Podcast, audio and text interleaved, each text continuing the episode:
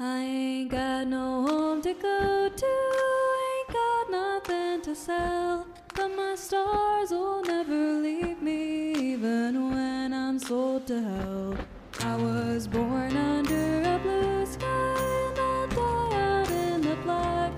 When I'm gone, don't no one mourn me, cause my debts will drag me back. Actually, that would work.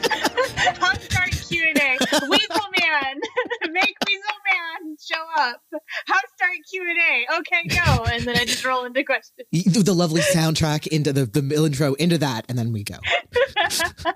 We're normally so professional and polished. I think we should be allowed to have one episode that's just pure chaos. it's just a bunch of chaos gremlins. We're all very tired. This is how we are when we're not recording. Must call Weasel Man. Oh, okay. Okay, we probably should introduce ourselves though. Okay. Um, so this is our Q and A for, I guess, encompassing all of season one of Breathing Space: Fading Frontier, and I guess we can also talk a little bit about season two. But to introduce ourselves, my name is Erica. I am Erica Shaped, and I have I was a writer in season one and season two, and an actor as well. But I do not edit because that's very difficult and mysterious. And then who is going to introduce themselves next? Could I get you guys to get onto the the Weasel backup recording? Oh, there. The Weasel Man knows my secrets now. All right, since I was already talking, I am Eric. I am slightly less cool than Erica with one less letter, but we both do spell our name correctly. Yes. That is very important. I am the editor for these episodes, and you can find me on a couple of podcasts because I guess I kind of do this thing now. What are those couple of podcasts? Eh. Oh, that's my favorite one. Is eh. I'm a big fan. I subscribe to them every week. Uh, I guess I'm Lee. I write stuff. Uh, I wrote a decent number of the season one and season two episodes. I also mostly do the cat herding behind the scenes, which is fun. There is a lot of cat herding. The cats are really well behaved, though, so it's okay. That's what that's what the producer is the the one who like does all the juggling, Yeah. keeping everything in the air. So far, it's done okay. We haven't crashed yet. Touch wood. All right, and I am Scott Paladin. I am a writer, director, editor, voice actor, and I'm not going to list all the other little miscellaneous crap I do because I am compulsively do all of the things Geyer. Also, the most professional of all of us. Just saying. You also you didn't introduce yourself correctly. I'm sorry, sir, but your name is Scott Scott Paladin Paladin. that is your true and correct name. I'm sorry. Okay. I'll go ahead and start with our questions then. So the first one is from Siobhan. The show setting is sprawling but consistent, even with different writers working on their own episodes. How did you accomplish this, and what elements of lore and world building were developed first? That's all Lee's cat herding. so much record keeping, so many notes, so many documents with references to other documents and links to them, and it's a lot of fun. I really need to make a wiki. Legitimately, though, I, I think that the majority of it is taking really good notes and making the notes accessible and alphabetizing them, and then talking through any big world developments and changes, like actually discussing it all before it exists. yeah, it really helps that like before there was even a Discord for the or before there were documents, before there was a Discord, before there was anything, we were just in a group chat and it started off with a with a like a philosophy of the world. Yeah. Oh, I forgot about that. Yeah, where like this is low sci-fi stuff needs to be plausible. No aliens, no AI, no FT. Like once we had the ground rules, that that helps. Uh, that goes a, a long way towards making everything consistent. Just because we're all coming from the same frame. Yeah, I know I rolled in with some hard. I do not want these things to be in this show because I just I wanted to make media I would enjoy, and there are things I didn't want. And I think that those hard lines definitely shaped the direction because it had to go in one direction since you couldn't include that stuff. So, which again, FTL, no aliens, uh, no cold sleep technology were three of my big ones. So, from Sean, were there any early factions or other powers, corporate, individual, media, etc., that you weren't able to get to gel with the rest of the setting? If so, tell us about them, very please. I don't actually have anything that I really wanted in that didn't get in, even if it's just like there are some things that are throwaway Easter eggs for me and nobody else. But other than that, no. Yeah, that I can't remember anything that we were like, oh, I really wish we could do this that we didn't get a chance to at least mention. Well, we they, we may not have gotten to stuff in depth. Like, Yeah. this isn't a faction or individual or power or anything like that. But like the one of the very first things created for breathing space was I created an abjad for Belter graffiti uh, called Belter sign, and it was literally one of the very first things we did. And then nobody mentions it or uses it until the finale of season one, in which it's mentioned for half a second. And it's like this was just the thing. I was like, oh, this would be cool. I'll, I'll bring it in. And then it was like, oh wait, this is I've, I've created a written and sign language for a podcast. that doesn't really work. Oops. Oh well. That actually is my biggest. We didn't get to include this enough because it is so goddamn cool. There is actually, though, I took all of his notes and stuff and turned them into a PDF. So there's like a, if you are interested in Belter Sign, which is signed and written, and it's amazing. Uh, there's actually like uh, how to like a basic learning manual, which I haven't put on the website, so I will do that today. Someone needs to translate the show into Belter sign. The whole show. I'm sure there are nerds uh, nerdy enough to do that. If Klingon could be a thing, This is no, maybe the title. the the gentle no from Lee. All right, uh, and then there's a part two of the question, or rather, a secondary question. Is there anything about the setting you want very desperately for people to know, but couldn't find a way to exposit realistically? I guess that would be Oh, yeah, Belter that- sign that's then as well. sign, yeah. yeah. We went ahead and answered it. Yeah. Nailed it. We're so good at questions. Um, so next is from uh, Quill Turner, who asks a few questions. The first one: There's been a fair amount of mortality in the show. And I'm, I'm looking at Scott uh, in the Discord chat now um, for reasons that will soon become clear, I'm sure. What's your favorite death so far in the series and why? Scott. All of them are Scott because we've killed that man so many times. Uh, just an absurd amount of deaths. Who actually did all die? Like I'm trying to go through. I had the cowboy in mine, the And the space Nazi. from uh, yeah, yeah. yeah. Who else died? In season one, um, Yeah. Oh, the Tereshkova people. They all died. Am I the only one that killed people? classically. You you had a higher mortality rate than I did in my episodes because I think I pretty much only killed Lance in in Hello, and then Steel Thumb in Wayfaring Stranger dies, and that's kind of it. Uh, we don't have a ton. I, I think the Space Nazi's got to be the fan favorite though, because it's a, a a Nazi dying on screen. I mean, like I yeah. Getting stabbed by a professor. It was yeah, it, it's very good. It's very tropey, and I personally appreciate like a villain who is villain shaped and has all of the parameters of a villain, and you know this is the villain, um, and the villain gets their comeuppance. I enjoy just the straightforward exploration of that sometimes, so that that's a very delightful one for me. That's probably my favorite one, just because it's very satisfying and tropey. I actually genuinely enjoy that about this. That it's totally okay to le- like. I did not feel guilty for writing a stereotypical space Nazi. It was great, and it it was okay to do that. It was awesome. yeah, yeah. Being able to lean into tropes is super fun. Yes, I, I think we've all engaged in that uh, to a considerable degree, and I think we've all had fun with it, which I have enjoyed. Raven Station. Raven Station is amazing ex- uh, example of that. A very, very tropey. Yeah. But good. So, still from Quill Turner, how do you do sound design for the show? What kind of sounds do you find yourself using most often? And are there any sounds whose origin or source would be surprising or entertaining? Oh, I have a quick answer for that last one.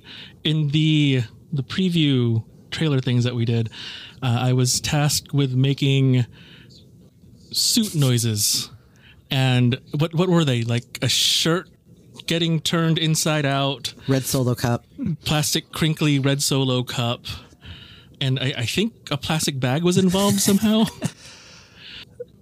Just combine them in a way, and it vaguely sounds like someone putting Yeah. on a spacesuit. The That's um, magic. To, to answer that first part, um, I mean, we we have a variety of sources that we pull from. Some that we've paid for, some that are available for free, and then we do a fair amount of foley as well, or at least I do when I do my designs. And then Lee was kind enough to put together like a library of like consistently used sounds uh, for things like communication devices and stuff. so that when when you hear a, a call being connected at some, during one episode, it'll be the same sort of little computer beep boop noise that will show up later to give that sort of consistent feel across episode to episode. Yeah, that was something else that was important to me is have a degree of consistency that made sense um, with a little spe- uh, suspension of disbelief for the setting, but like most you, you I wanted to have the same kind of sounds where in the a real world podcast you'd be like, oh, that's a dial tone. I wanted that to exist in the setting as well.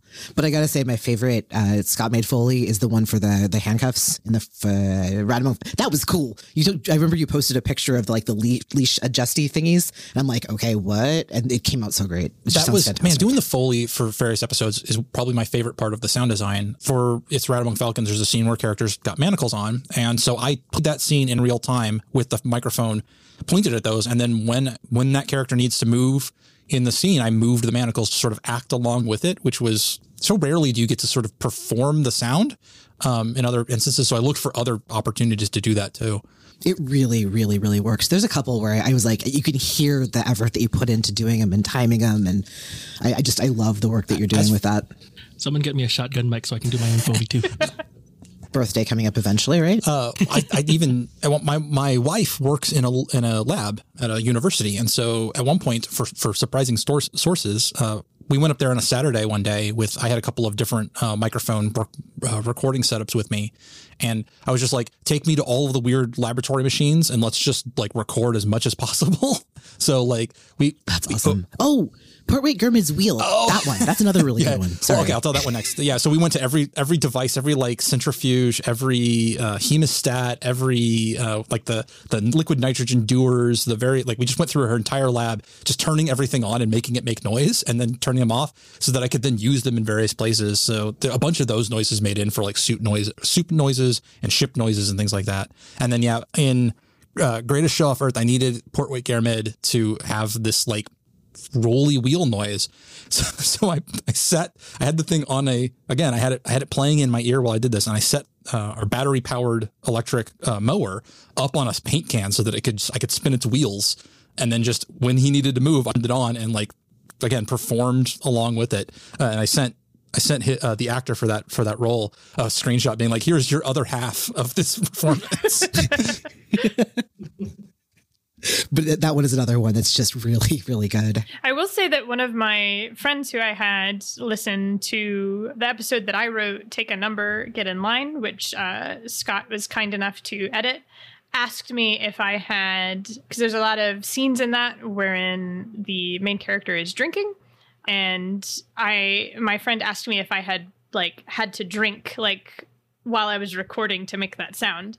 Um, so it must have it must have worked then as like sounding like Gabs was actually drinking um, because he asked if like, I had to do that basically you know quote unquote on camera and I was like oh goodness no um, goodness no I, I made Scott do that um, I, I did not do that for season two, I don't think it, this happened in season one, but I know at least one actor. I heard them physically take a drink of something before they were supposed to make a reaction to having taken a drunk of, drink of something. yes that And I was like- were recording Felina goodbye I think Yeah. uh, No, okay, then there's two because the one I'm thinking of is in a different episode. So like, Oh, yeah, that's just the actors acting going yeah, off the chain then yeah uh, the dedication.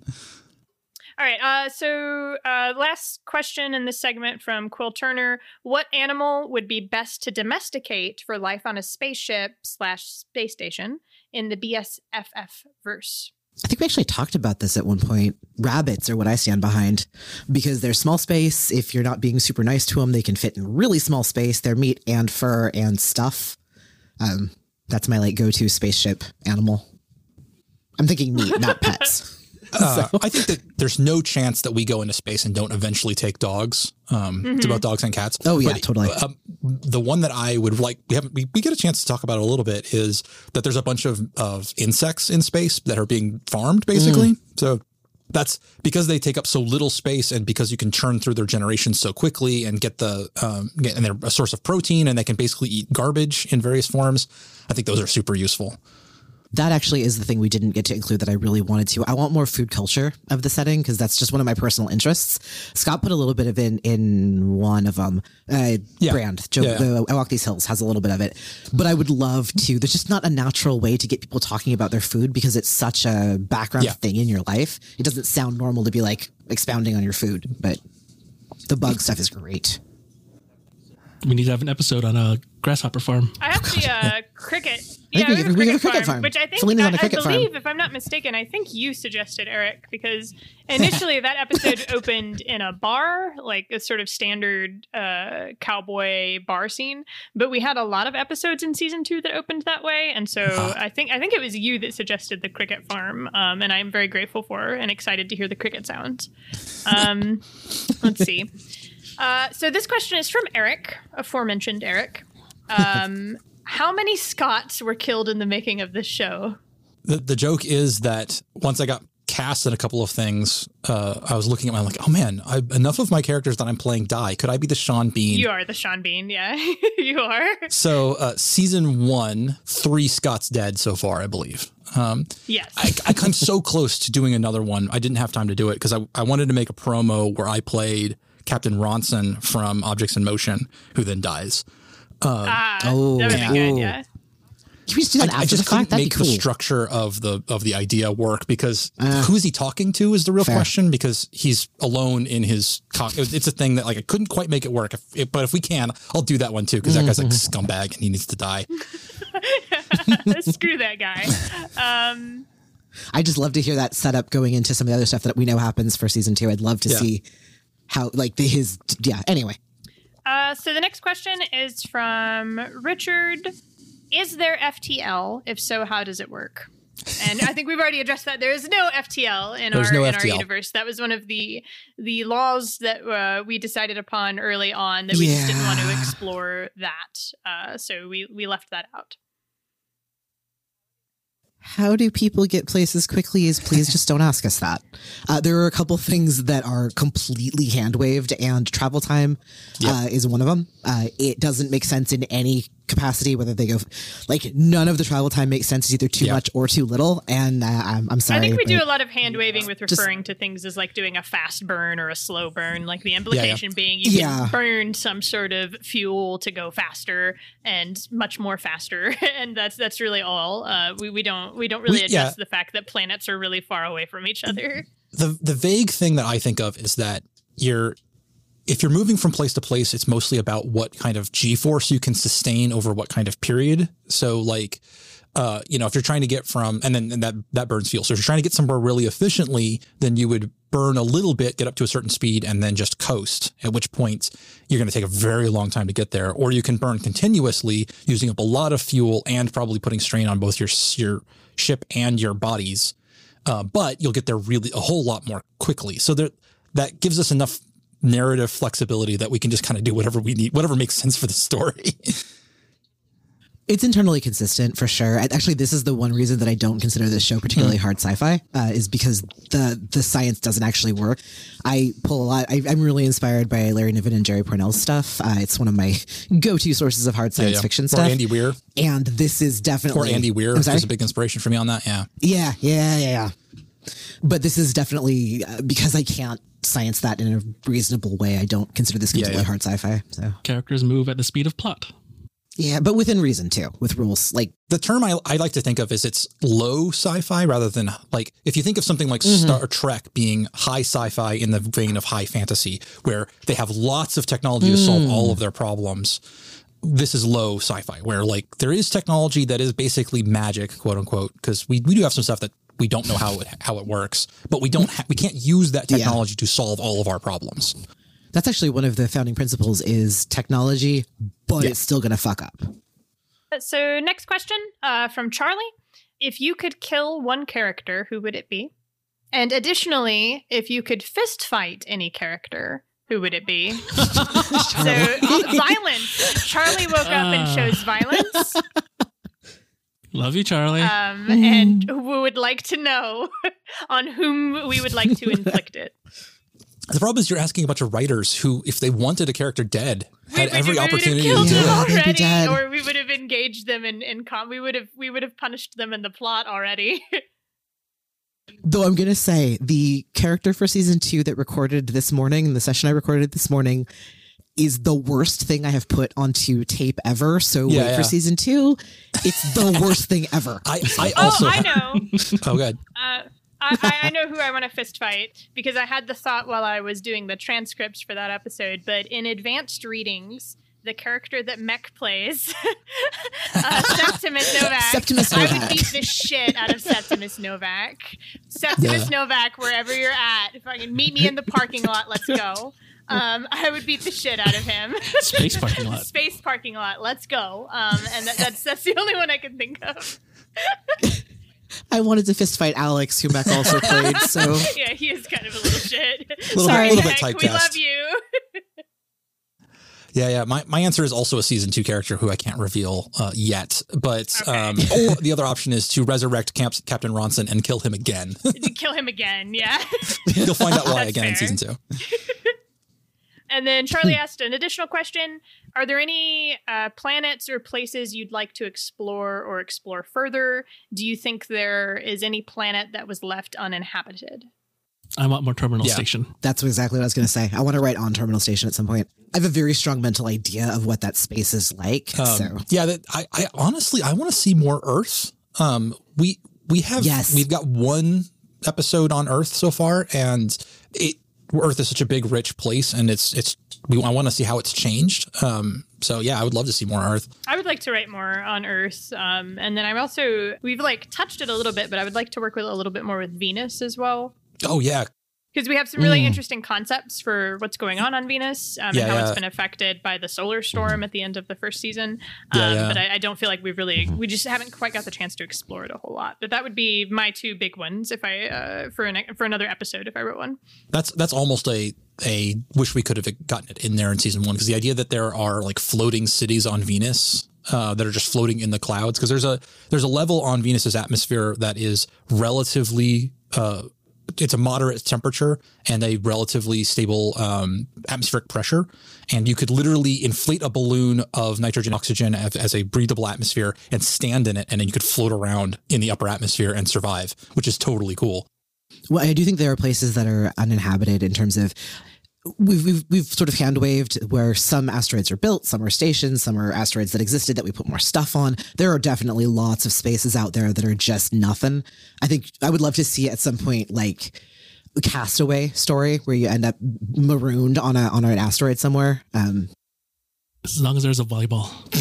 Th- this particular answer is subject to anybody in the future changing because we didn't define it. But I think that Uranus and Neptune, those those systems are pretty bare. Um, we have not touched, we have not mentioned a lot there, and so I, I think that there may not be a whole lot of, of human settlement there. That may be the kind of thing where people show up and then grab some resources and leave. I feel like we had a couple things that were in Neptune that blew up and died, Yeah, that's where the Neptune mining disaster was. So and Syracuse Station is by Neptune too, which got so then yeah, it's, it's maybe it's maybe maybe it's haunted. It's unlucky or something. that's cool. I like that. Planet's haunted. Space is haunted. Yeah. That's season two for you. Uh, from Chris, uh, Lee mentioned that the writers went back and foreshadowed stuff from advanced readings and theoretical helioseismology. I hate you for making me read that, Lee.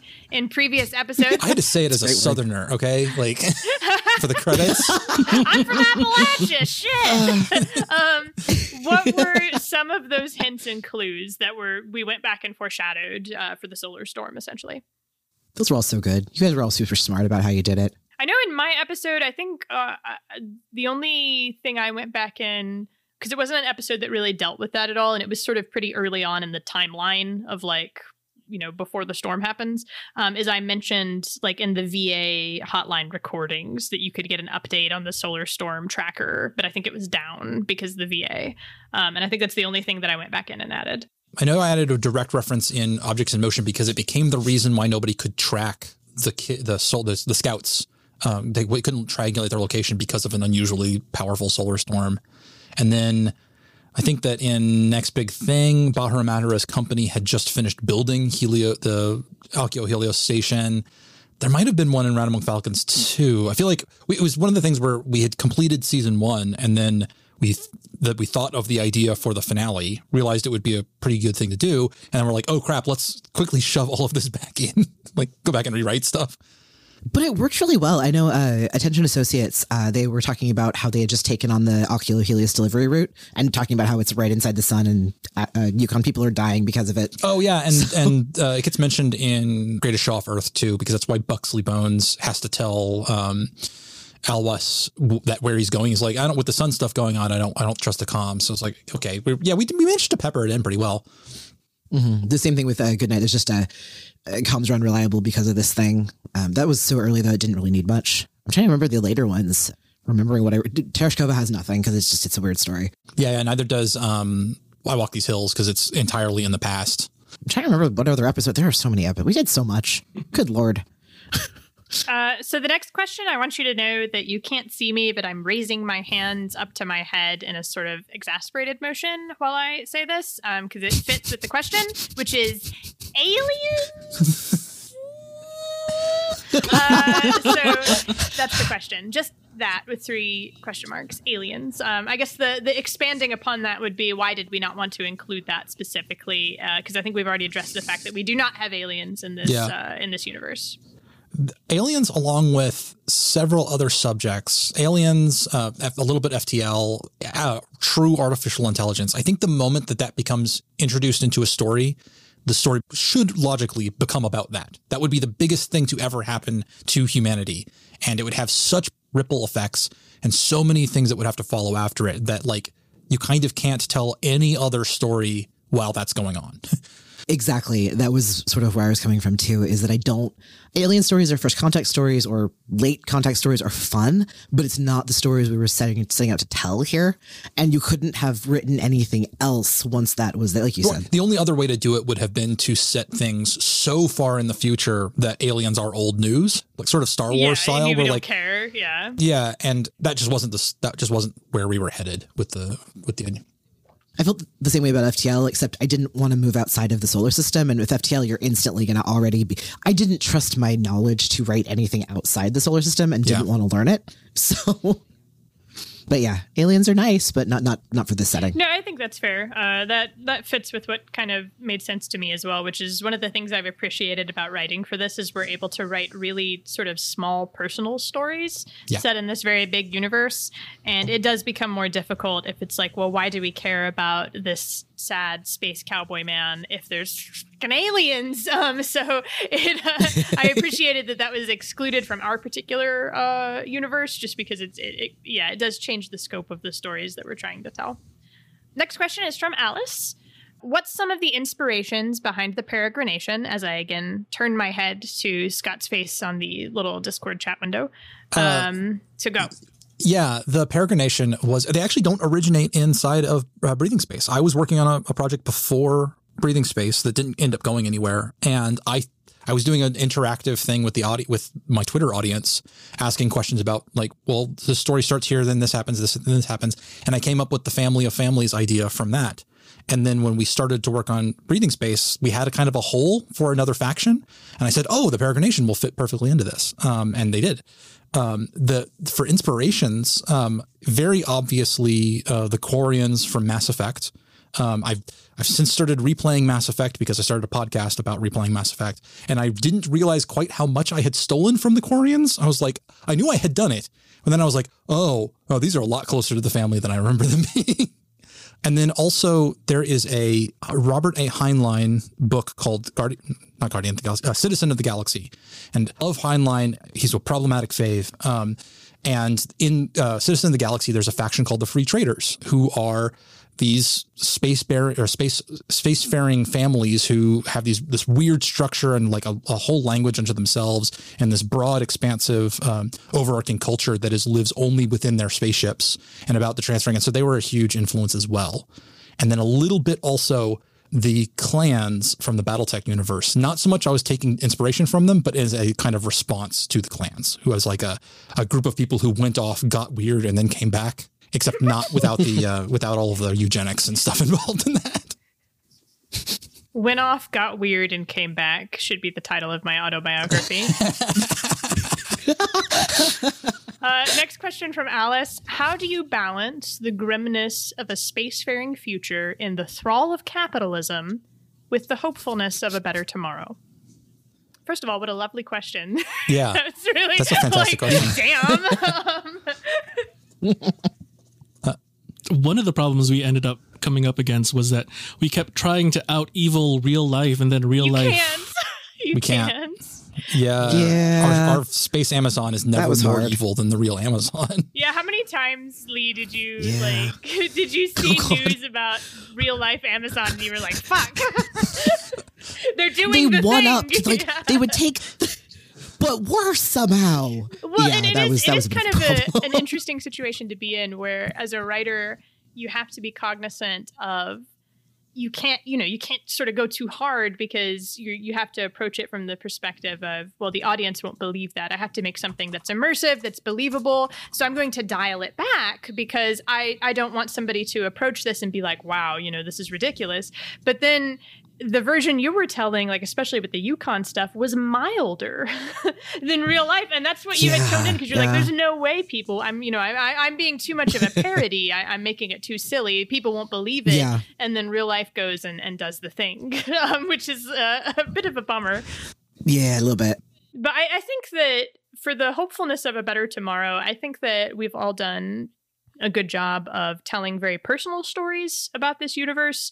And I personally, one of the things I've enjoyed about being in this project is that we do tell like you know sort of sad or tragic stories but none of it feels very like pointlessly grimdark um Yes. and and, and i think and that's yeah. something that i don't think we discussed in advance um No. but it's just sort of how we all approach things as storytellers. I don't think any of us want to tell stories where it's pointlessly like I think we all like to have hope in our stories and I think that's sort of Yeah. come through naturally that even like if our characters are very broken or if the situation is very dire even without sort of deliberately trying to achieve that goal, I think we sort of naturally all of us as mm-hmm. individuals want to tell a story where Yeah. you know people are there for each other. Definitely Yeah. found family is a very common theme in all of our stories. Well, and just general human connection and stuff. Like, it's- it's the- we were we were we were talking about this a little bit in the in the chat at one point, and the the phrase I remember coming out was like the idea of the world is harsh, but the stories we tell within it are hopeful. And Yes. that that creates a sort of chiaroscuro effect where like the world itself is actually very rough. Like all of these stories takes almost all of them take place in a wor- in a out in the vacuum of space where literally everything around all of these people want to kill them all the time. You know, just going outside a door without an exosuit on could kill you. But everybody works together and and and helps each other and they find connection and they they build families. And like a community is built because of the way the the the people within the story interact. And that's super important to sort of the the underlying message of the show. I think some of it for me is I, I, wanted, I let myself write a little bit of wish fulfillment about this is the world I want to live in. Uh, I want to live in this world where, yeah, because I, I can't, even my most optimistic, I can't make the world not suck, but I can, in my most optimistic, make everybody help each other. And I think that allowing myself to write the harshness of it, but helping pe- people helping each other and coming out on top ish anyway was just almost therapeutic for me to let that goodness happen. I also let myself people get let people get what they deserve sometimes in advanced readings. I let the evil capitalist lady get debatably killed. Oh no, um, she and did. that felt She really did. good. yeah yeah she better be dead She did. And I mean, that was definitely yeah. It was I'll very much her a in the parking lot, nobody too. ever has this get. Yeah. her and Septimus But in it the felt really good. parking lot. Let's go. I'm just gonna kick the shit out of half the cast of advanced readings, which would make you think that I don't like that episode. I really do. I just want to like, I just want to throw hands a little bit. They're all academics, capital A, Uh, so it's like they're very sweet and wonderful, yeah, they're just but sort also of like the nemesis of me, comma a himbo. Um, I'm like, I need to shove you in lockers. Let's go. Um, it's frankly really impressive when you can have a character that shows up and you just the, the audience immediately hates them like that's a like when it's intentional Yes. of course but like Yeah. that is effective writing they're like the Mm. moment that they show up you're like oh i i need to throttle that person Yeah, no, Septimus is vile. Yup. And Mech, I'm sure you'll listen to this at some point. I want you to know that I love you dearly, but you are really excessively good at playing characters who I want to beat the shit out of. Love you, mean it. that was one of the Novak was one of the I didn't write characters directly for people very much, but that one was specifically written for him because I wanted to see him take it up to that that pedanticness, awfulness. I wanted to see how far I could push him to do it. And it was beautiful and I was very happy that happened. So I am content with this. The next question from Alice is a complete turn from the last one. Are there any cool new flavors of soda or ice cream in the future? This is what I mean. We didn't do food culture enough. The thing I always like is when, whenever I try to when I cre- try to create anything for the for food in that world was try to jam two things that don't sound like they would go together together. So it's got- it's got to be something really weird like uh, A wet banana. I don't know. It's got to be like cockroach flavored or something. That's like that really doesn't sound right. I'd love to see like space fried ice cream where the inside yeah. is still liquidy and like or ice creamy, and then there's some sort of coating on the outside that keeps it in, and you bite through it and get ice cream. Oh, you, that could be a thrice fried pie. Oh god, I had to say it this time now. no, Yeah, yeah. ice cream pie. Uh, I love every episode that the phrase thrice fried pie has appeared in. Um, I have heard the actor who has been forced to say it audibly go, God damn it. Because it's a. I put it in season I, two I too. have it in my episode too, yeah. the, we just keep perpetuating making actors say it because it's awful to say. the, Um, the moment that I Oh, thought of that because I was like, I need a I need a carnival thing. Okay, blah blah blah. And I wrote it and I, I wrote it and then I tried saying it aloud and I couldn't do it and I said, well, that's gonna stay in there because it's just a mean thing to do. this is really mean, yeah. I'm also a huge fan of the dough filled pies. Like that just is is beautiful. it's a Extra beautiful thing. Um, another question from Alice: What informed your decision to make the show more realistic sci-fi? Was it informed by the prevalence of more like softer or fantastical sci-fi podcasts? So I didn't listen to a whole lot of audio dramas till I started working on this, and I mean now I'm devouring them. But my inspiration is that this is what I want to listen to. I have trouble finding hardish sci-fi, the kind of that like I love Star Trek, I love Star Wars as a thing, but I had a lot of trouble finding stuff that satisfied this one particular kind of science fiction, Firefly, but not. And that's what I wanted to, to be able to listen to. So I decided to make it. Yep. And people helped. Yeah, yeah. It's, it's similar. It came out of uh for me at least. It was a a desire to see more of some stuff that I liked. So I I was playing a ton of Hardspace Shipbreaker when I when we started writing this. I um I like Firefly. I like I like the the world of a, a, a future universe where everything is still sort of run down and broken, which is the the parts of Star Wars that I like, the parts of uh, BattleTech that I like, where everything is still kind of it's not new and polished and it's bro- it's, well, it's just, everything's all busted ass and barely working and that it's, it's just kind of an aesthetic choice at that point I also wanted to see a little more of people. I, feel like some some uh, some science fiction doesn't take it far enough. In that, sure, you have people doing this thing in the space or whatever, but you're not actually seeing how it fundamentally changes society and how society and people interact with each other. And yeah, we're showing a lot of people are still people in space, but they're being people in different ways that's informed by where they live and how they live, and that's something I like to exist and I like to see. So. The next question is from Gregory. What was your favorite line of dialogue that ended up on the cutting room floor? We did do a lot of yeah the- cutting. i have a or at least with me I, i'm sure i did cut because there's stuff that got cut in edit in like early edits of, of scripts where it's like oh this isn't working i need to just go back and rewrite it um, but the moment that i stop working like the moment that i cut it i it goes out of my frame out of my mind like a goldfish like it didn't it, never, it might as well never have existed No, I did have one uh, where it, there was some major editing that happened after it had all been recorded because I listened to it and it just didn't work. The beginning of Oh Beautiful, there was a real, honestly, a really fun argument between two students in Professor Said's class, and it honestly came out really neat and it was fun to listen to. But then listening to it several months down the line when we edited it, it included some stuff that had ended up not getting into the setting that ended took the setting in a weird direction. And it just went on too long and it sucked to have to cut it because the actors did a great job. And i still managed to keep them in. They each got like two lines in it but it wasn't able to get kept as an argument so. You know, that is something we could release as extra content, maybe. it still it breaks the setting though. That's the thing.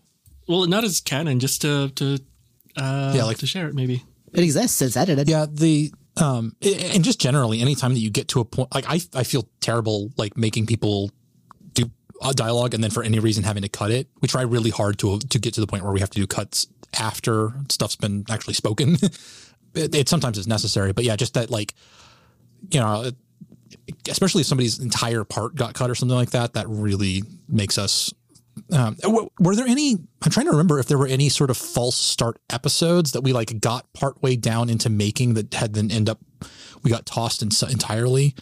Um, I feel like there was. I, feel like there was at least one that was like, oh, I had one. I never. This one never even got to the stage of uh, of me showing to anybody because it became clear it was not part of the the um, it's not part of the universe. It's not. It's not a BSF story, um, which was. It's a guy who's out. Basically, the idea was there was a um, a wormhole that had been discovered outside of the system, like out out in the in the interstellar space. They found a hole in space, so like a, a a wormhole from one place out into the middle of of like not even to another star system, and so they set up a space station next to it and the story was this entire this one monologue by a guy who was working on the space station and felt the call of the void to jump through the hole in space out into the middle of nowhere.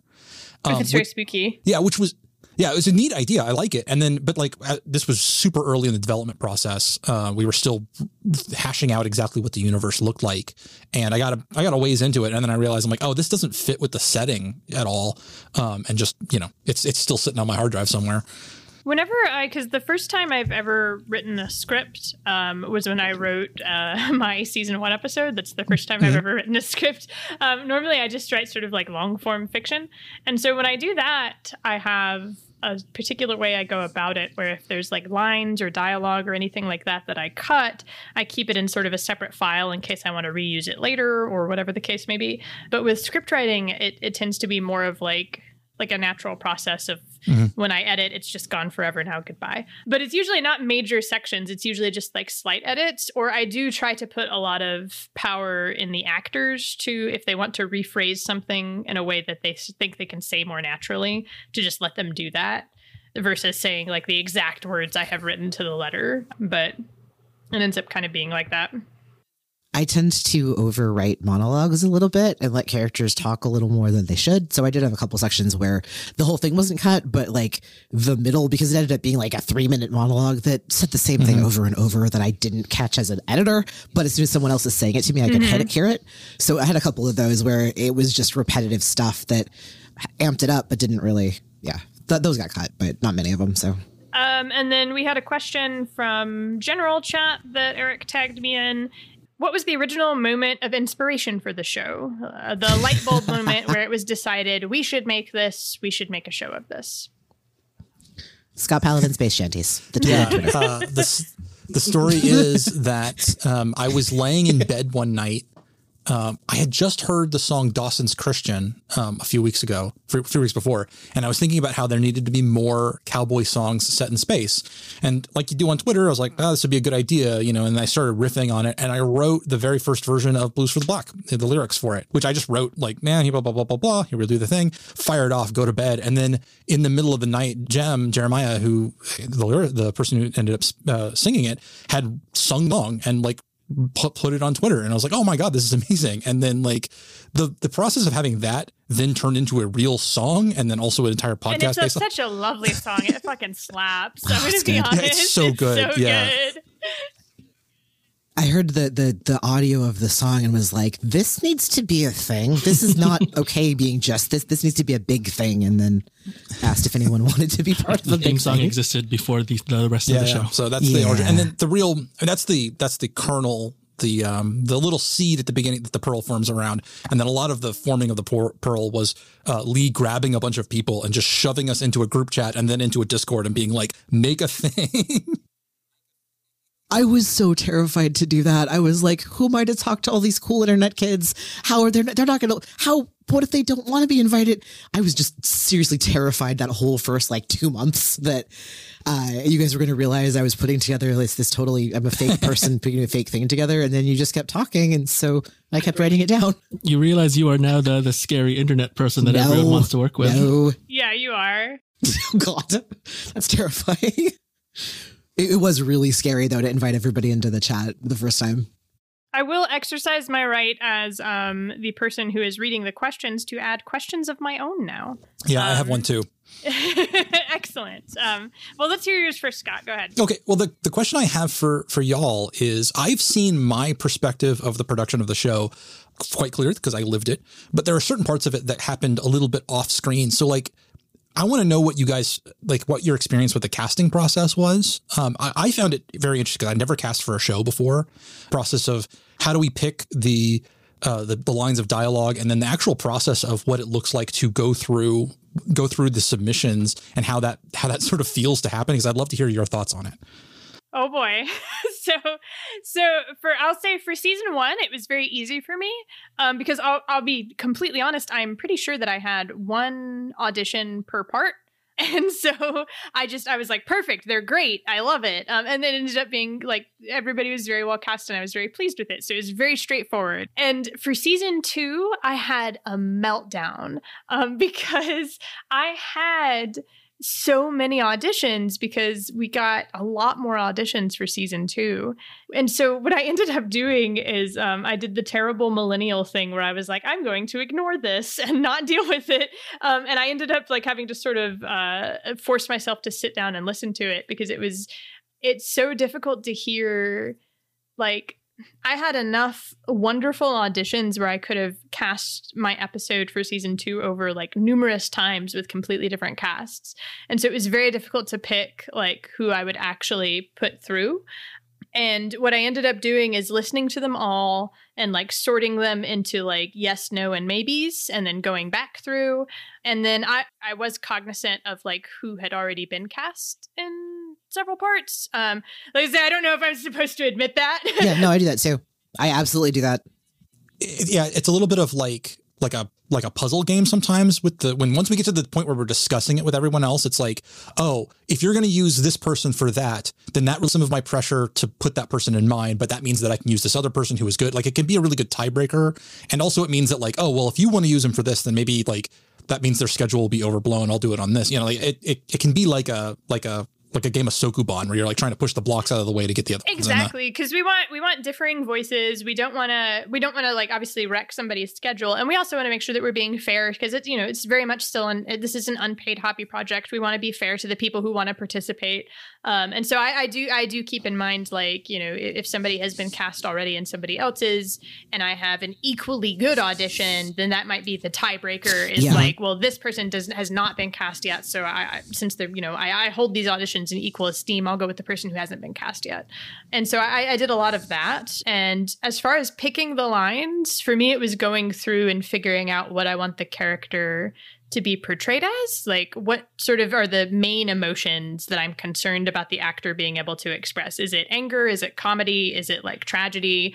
Like for Mike's Sad Cowboy character in season two, I was very concerned with like he needs to be funny, but he also needs to be big tragedy times. Um, and so I picked like sort of like very big emotion lines where he was big tragedy times. Um, yeah. So that was the main thing that I went with. But yeah, casting was very difficult, and I'm not good at it, uh, and it was very stressful. um, and I was so thrilled that we had so many more people in season two, but it also broke my brain, and it was very hard because I wanted to cast everybody, and I just couldn't. Oh yeah. I think casting is one of the few parts where I find it relatively easy, finding the lines and stuff. I, I don't know if it's just because the way I tend to create stuff, but I just go through and pick the ones where, like Kara said, with emotions. But I have a very difficult time listening to people's recorded voices, like not necessarily sending, saying my words, but until it's produced, mm. I have a really, really hard time listening to voices. Uh, same, I have the same issue with looking at people's pictures of people's faces. Uh, so it actually took me for listening to season one, it took me a lot of psyching myself up, and I was glad I could hold off until all of the ones were in, so I could yeah. just muscle through it one like in one setting.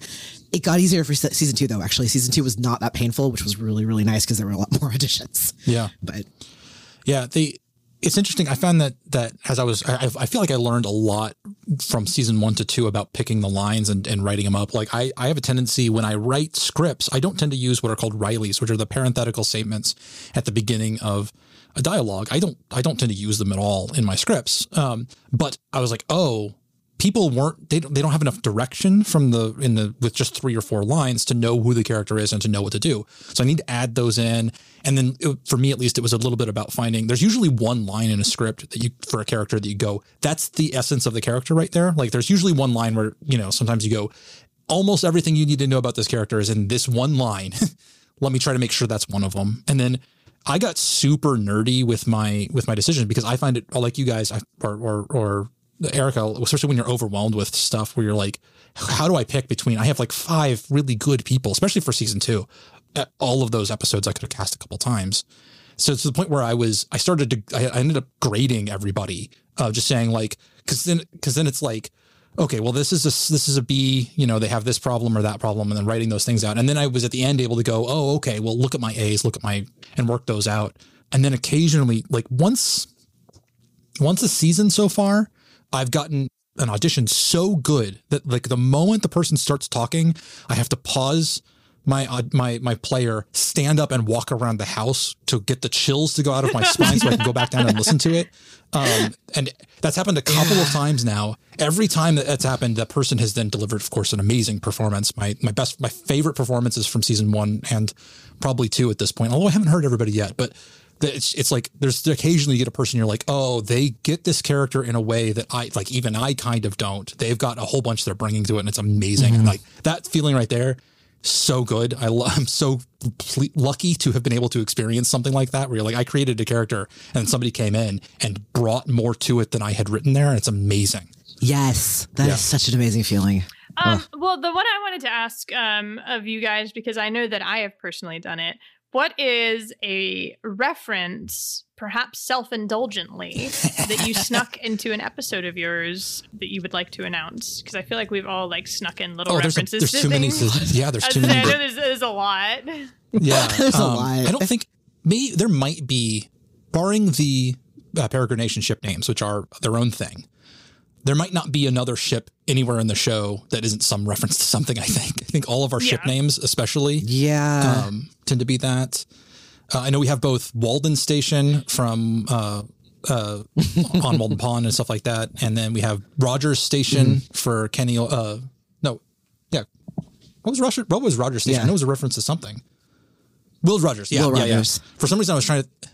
We have yeah, yeah. Spaceport, uh, Jameson yeah, Spaceport. We have, uh, we have Sixon and Delaney from, uh, which are shipyards that are both uh, sci-fi writers. Mm-hmm. Um, we've got, I keep accidentally putting Mass Effect references and stuff without meaning to because Arcturus Station is straight from Mass Effect. I actually, Arcturus is from, so see, here's where, where we're crossing the streams. Yeah. I thought you were referencing StarCraft.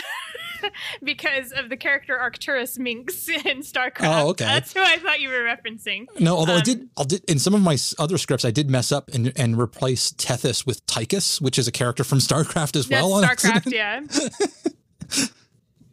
I gotta say, I think my favorite one that's not really, it, it was just self indulgent because it was fun. In Oh Beautiful, Kirsty's ship is named the Damocles, and they go to Syracuse Station, which all ties together mm-hmm. into the same yeah, myth. That's great. Because uh, I'm a nerd. Well, like, uh, there are also, oh no, no, I was just saying there's ahead. little ones like uh, uh, in uh, Joe Brand mentions uh, scrappers are sometimes called Hendleys in um, uh, I Walk mm-hmm. These Hills, and that's just because the uh, the Scrounger character from Great Escape is called Hendley. So it's like okay, well then we're just going to use that as as as this is this little piece of cult, pop culture has filtered down I love that stuff. I have a bunch of just like there's some random Discworld stuff shown in there. There's yeah, Hitchhiker's yeah. Guide stuff, but it's just like one-off little. I I, I could write yeah, this, so I'm going to. I did steal a line from Terry Pratchett for season two. You guys will you'll notice it when you hear it. I was just nice. like, I'm just going to take. I like this line. Right. I'm just going to take it because I I want to make sure we have some Pratchett in here. I think the only thing because uh, I have I have less of a spectrum to draw from because I am on a very strict one episode a season, um, so I do not have as many as you guys have. But I definitely made deliberate um, Battlestar Galactica references because that's my personal like yeah, yeah. Uh, the be all end all sci-fi is Battlestar Galactica, um, and so that was probably the one that I referenced the most with just like little little hints towards. Yeah, what's the point of doing a of doing anything if you can't just indulge yourself in the in, in the places that don't matter otherwise? You know, like you put it, you you do the right thing when it needs to be the right thing, but when it could be anything, indulge yourself. I love looking down our locations list or our names list because, especially with locations, so many of them are references. Like I would probably say 80% of our place names are yeah, references yeah. to stuff. Like even it's in great. the visual for um, I Walk These Hills, when I when I made that, I had to at one point I, I needed a arrivals and departures list. So I was like, so it's like, well, so I could put anything in there. Well, let me just, and so it's like some of them are, some of those are references to uh, other ships within the universe, and some of them are just like references to other podcasts and stuff. And it's like, eh, just whatever, we can do it. so my question is, what were, what were your directorial approaches? Like, how did you come into directing a, a, an episode or a oh, scene or uh, whatever? Sure, I can go first because my my answer is that I sit and I go, hmm, wow, great job, everybody, because I really I'm not I, I don't think directing is my strong suit, um, in that I don't have a lot of opinions about it because I'm just so delighted to hear the individual takes that people bring to like a character in a scene that I usually don't find much, even if it's not necessarily what I initially envisioned. I usually don't find a whole lot that I need to nudge because I'm even if it's not exactly what I had in mind, I'm like, oh, but that's also great. So I, I'm probably not the strongest of directors. And then in the first season, um, I acted in mine and Scott directed. So yeah. I made him do it was my answer in season one. Um, and then in season two, I my episode so far I, have just sort of like listened and cheered everybody on because I it just it's all sounds great to me. I don't I wish I wish I had like really deep thoughts and opinions about this, but I don't.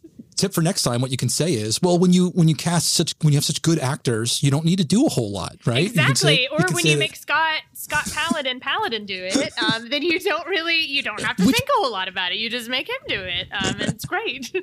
the the good actors thing yeah, is legit true yeah. though. We all like seriously like ninety percent is so good. Yeah, you don't want to change sure. anything. The approach I've again, yeah, this, that's sort of my approach. Is like I want to hear what they do. I mean, I, I could give you a, a four hour technical thing about like, oh well, first we need to do a table read just so that I can get the broad, you know, range, and then also so they can get loose and all that stuff. But like, really, what it is is the first thing you do is listen for what they're bringing, and honestly interrogate whether or not what they what the what the performer has done that's different from what you expected. Interrogate say to yourself is this better than what i did? Not just is it different is you know and don't ever get mad because they changed it but like to sit down and say is this better? Does this work? You know try to figure it out because almost every time uh, an actor has brought something slightly different to a role than i thought they were going to than i had envisioned in my head i find that they're adding something to it and that that additional perspective is super valuable. And so then it, after that, it's just technical stuff of like listening for noise in the background and making sure they didn't stumble their words. And that stuff's all easy to just like listen for the technical part. The hard stuff is like, I need you to be more oomph. And you're like, they're like, what does oomph mean? And you're like, oh, I don't know. I don't have words.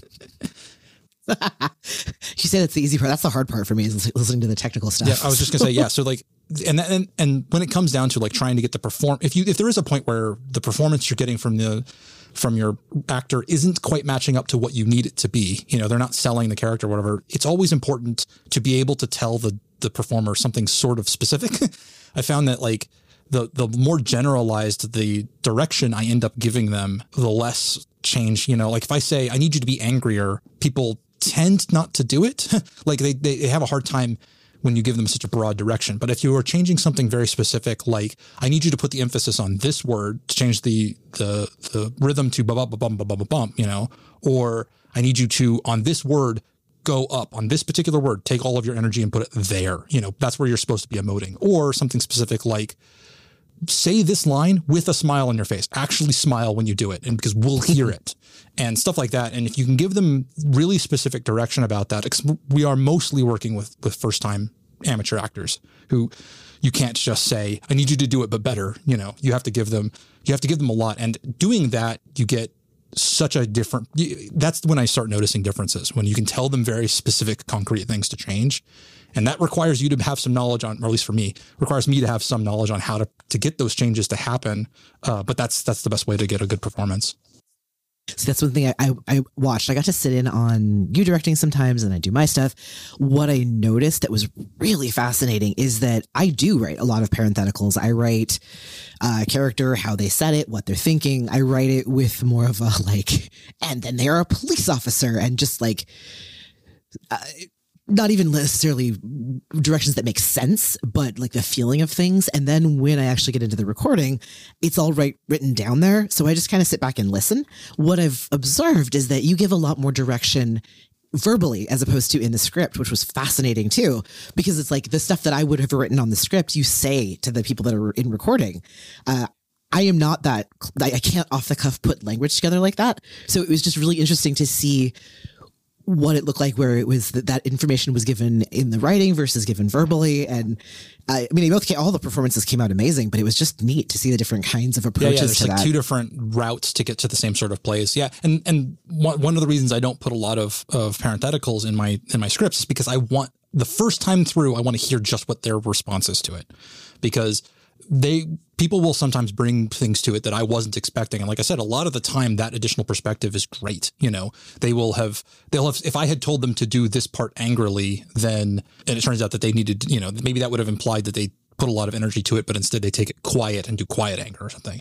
And it's like when they do that, it, it, the, the the the truth is the actors have spent as, almost as much time with these characters as I have at that point if they've read their script over and have really been thinking about it, and so their perspective matters, and I want to hear it first. So. Yeah. Yeah. I had been writing Arcadia for about a year when I started this one. So I had a little experience with what kind of mm-hmm. directions will give the feeling of it, but not what to do. Uh, because I like, I, I do the same thing. I want to see what the actor does, but I want to see like, how are you expressing that you are yeah. super confused? I want to hear what their vocal choices are for that. So yeah, I, I learned, I did have some practice in, in how to give directions that will indicate the thing that needs to be done, but not how to do it. Um, yeah, it was it's yeah. to I'm listen just to. all chaos at all times, and I hope for the best. Um, these were all very thoughtful answers, and I'm just like, well, I'll let the actors say the words, and uh, it sounds good to me. Um, which is pretty much how it goes. But Look, I can say all hmm. these fancy words, but you've seen my feedback when they're actually recording. It's just incoherent key mash, and you're amazing. So yeah, yeah, yeah. It's, it's, a matter of like we are. We can sound very eloquent when we're talking about it, but when we're yeah. actually doing it, because I have told people like, I need you to, I need you to God. do that, but like, I need you to give me more, and they're like, what? And you're like, uh. Take it yeah. to 14. A yeah. phrase I had to kill myself. I used it a bunch in season one is I need you to be about 20% more X emotion. And I was that every time I said that to somebody, they then did the exact same thing afterwards. And I was like, oh, I am being not helpful here.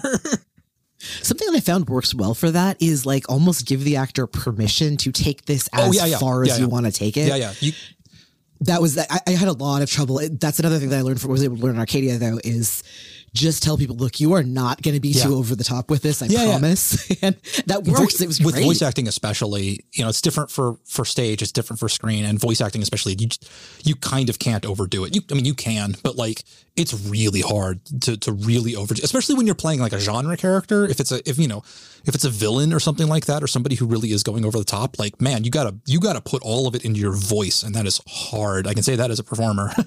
and especially working with first a lot of i love working with first time voice actors because I, I, think that we are a really good experience to work with just in general but also i like people that are willing to do stuff because they don't really know what they should quote unquote do uh, and being able to enthusiastically support them going all out with that is is a good feeling but also it produces some amazing performances so.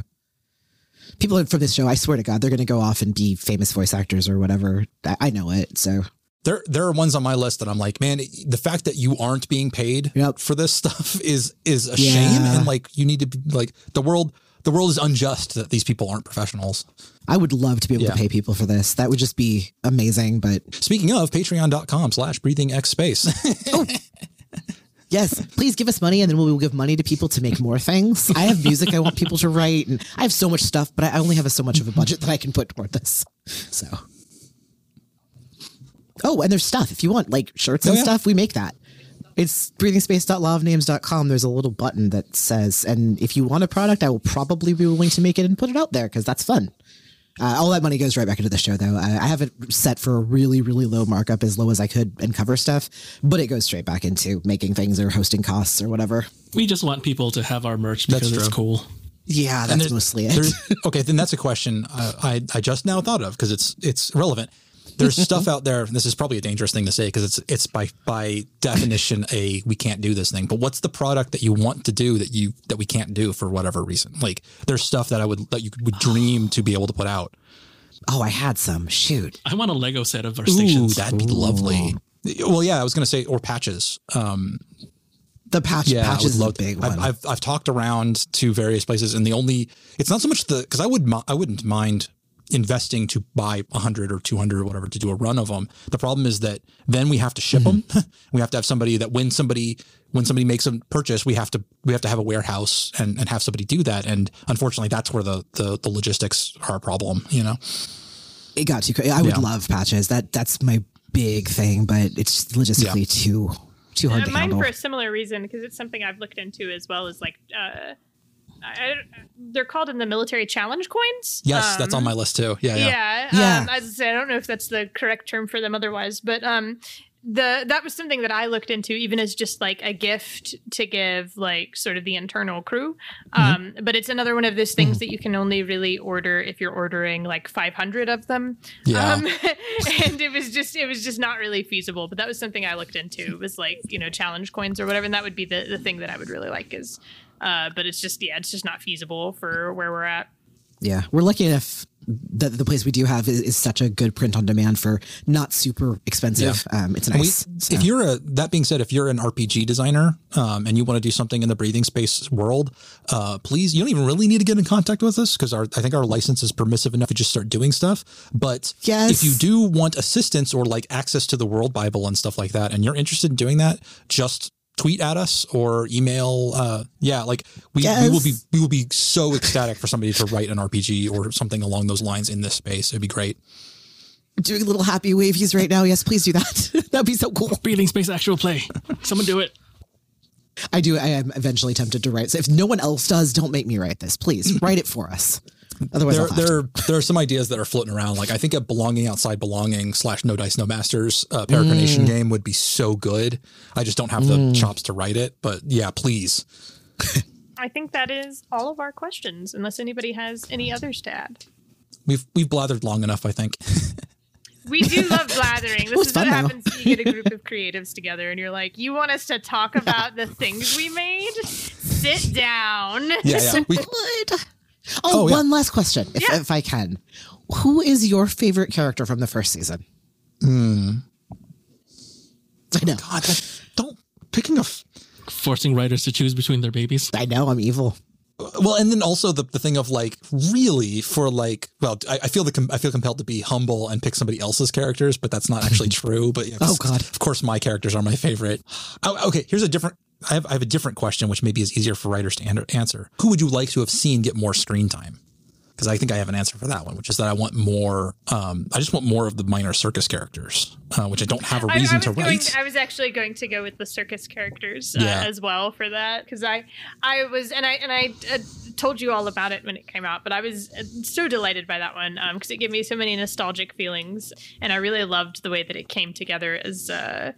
Just a feeling of like camaraderie through creativity and theater. Um, and it was just really, really lovely. Um, and I would love to see more of them. But yeah, I agree. It's a thing where it's kind of hard to work it back into the plot um, without just being like, this is uh, season two Electric Boogaloo edition of the Yeah, same. Like, and I, I guess I, my my honest answer too, if you ask me this, standing at the end of season one is also Anson Gasto. I just want to see more of them.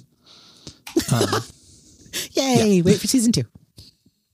Uh, I can say I actually have a favorite, and it's got to be Evie from the Rat Among Falcons, just because Oh, yeah. of Jem's voice. I could listen to that episode on repeat for a very Oh, yeah. long time because it's so like the emotion doesn't hit me like it does some people, uh, just because it's not quite dialed into my emotional set. But the voice acting between the two of you is so good that I want it just forever. They did such So, a good job. That yeah, Yeah. That that that's one of those performances that like the the the actor and the script just lined up so well that to to just really provide uh, like I I'm blown away by Jem in that episode every time I listen Yeah. to it. They're so good. God.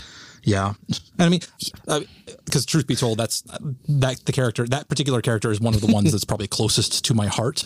like I I can't like leave Evie Evie lives in my skull. Like I I can't I can't let that character go in a certain respect. Their their story's kind of done now a little bit, but like I love them so much.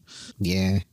I want more Campbell though, as in Oh, terms yeah, of yeah. screen time, uh, because she was really interesting, and I, I I can feel the depth of that character, and this person's just I can feel the weight Yeah. of their life, and I would love to get to see that.